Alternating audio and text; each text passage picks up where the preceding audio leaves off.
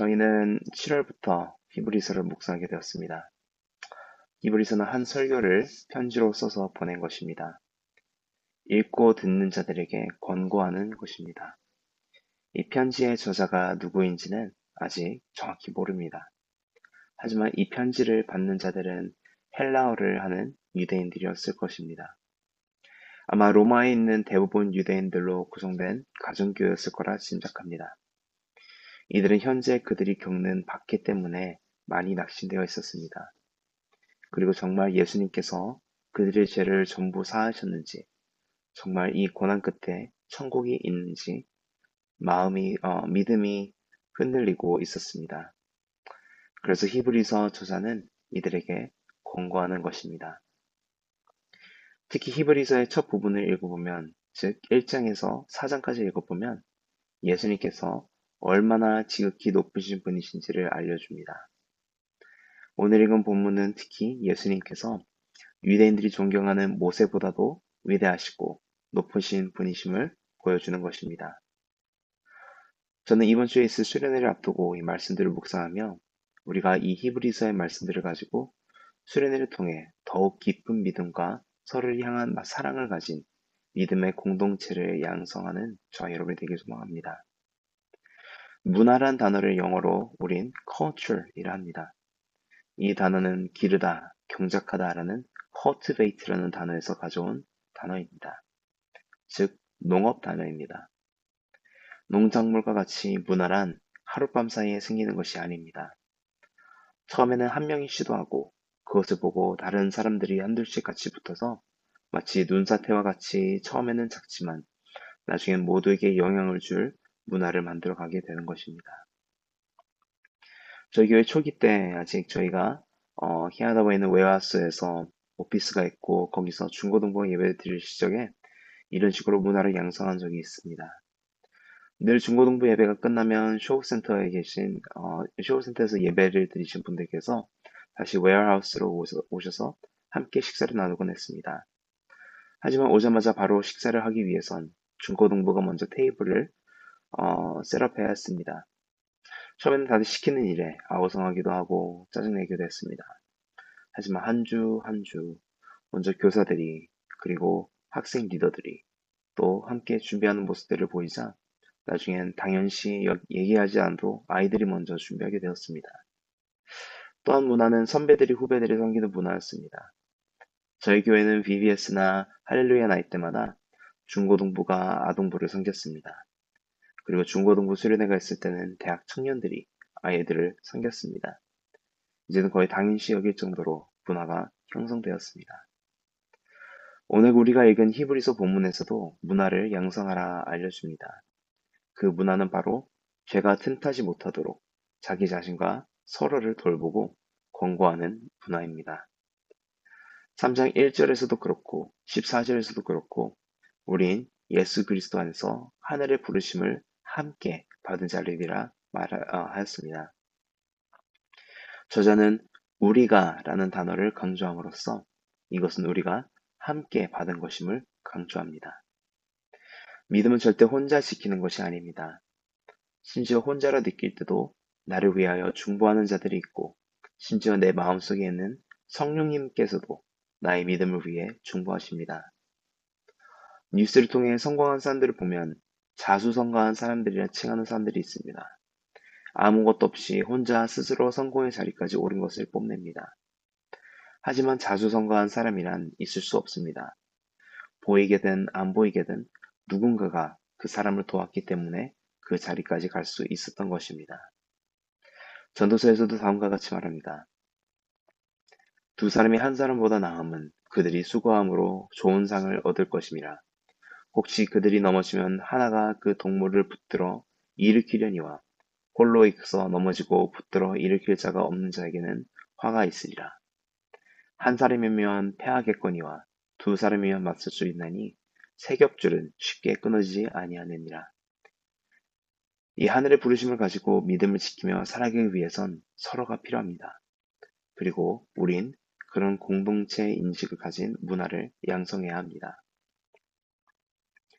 오늘 본문은 시편 95편을 통해 이스라엘 백성들이 애굽에서 나온 뒤 수차례 하나님께 불순종하고 결국 그들의 불신을 통해 40년 동안 광야를 헤매다가 가나안 땅에 들어가지 못하고 광야에서 죽은 것을 보여줍니다. 실제로 시편 95장은 어, 노래를 통해 이 전 세대 이스라엘 사람들이 하나님을 향해 보인 반항과 불신에 대한 결과를 보여주고 하나님의 음성에 충실히 귀 기울이라고 가르쳐주는 시편입니다. 이스라엘 백성들은 이미 하나님에게서 가나안 땅을 약속받은 자들이었습니다.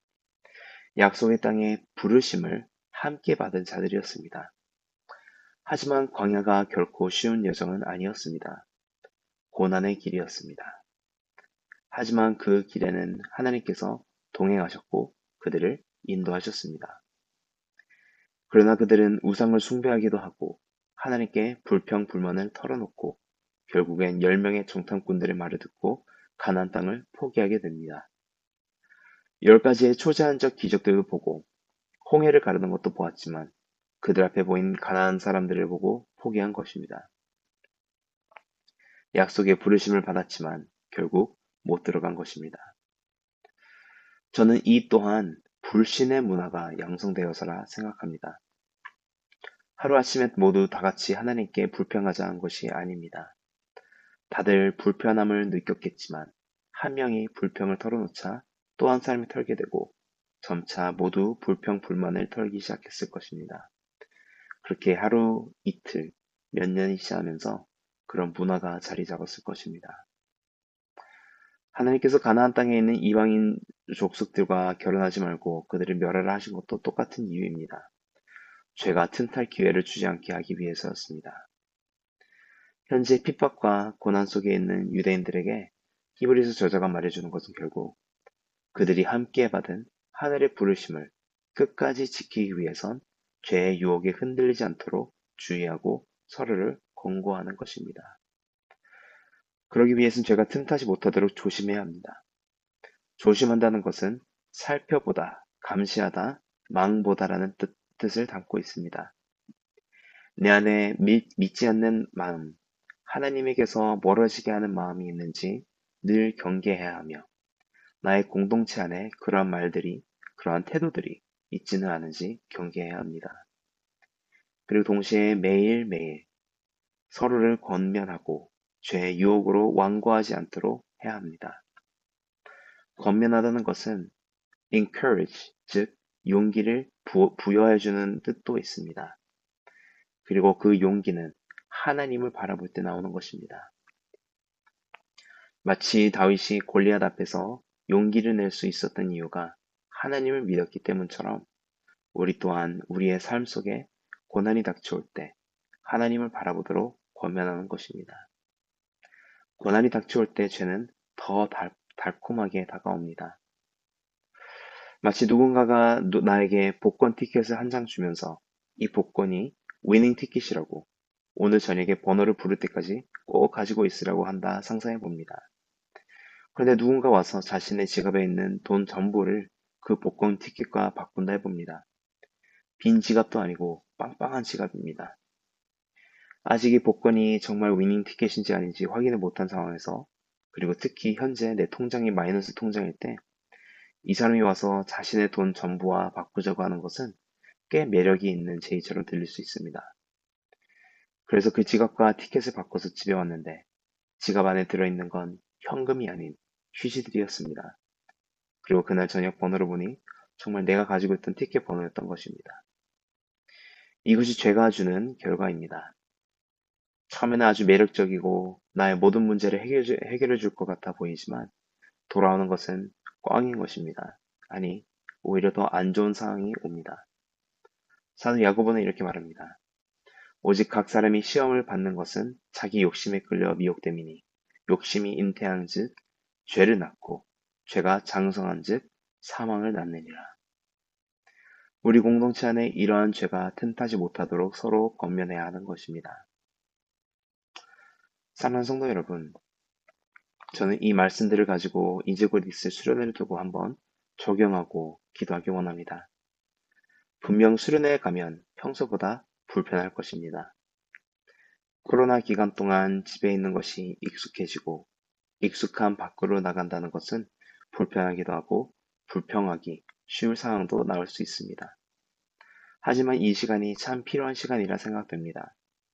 우리가 꽤 오랜 시간 동안 서로 깊은 나눔이나 동고동락을 못했습니다. 그러면서 서로 거리감도 느껴지기도 하고 마음을 쉽게 나눌 수 없는 관계들이 되었습니다. 하지만 오늘 말씀과 같이 우린 함께 부르심을 받은 자들이며 함께 천국에 들어갈 자들이며 함께 이 믿음의 여정을 걸어야 하는 믿음의 공동체입니다. 믿음의 커뮤니티입니다. 함께 참여하는 것입니다. 그리고 우린 믿음의 문화를 양성해야 합니다. 혼자 할 수 있는 것이 아닙니다. 같이 해야 하는 것입니다. 수련회를 통해 이 2박 3일 안에 그런 문화는 형성될 수 없습니다.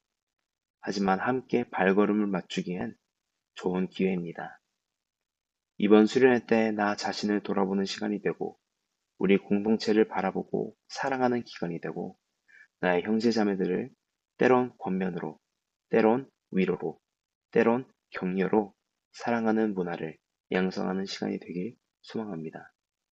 그리할 때 우린 믿음의 문화를 함께 양성해 나아갈 수 있습니다. 오늘 이 말씀을 기억하시며 우리에게 허락하신 공동체를 위해 기도하실 때 서로를 향한 어, 거룩한 사랑이 저와 여러분 마음 안에 충만하길 주의 이름으로 축원합니다.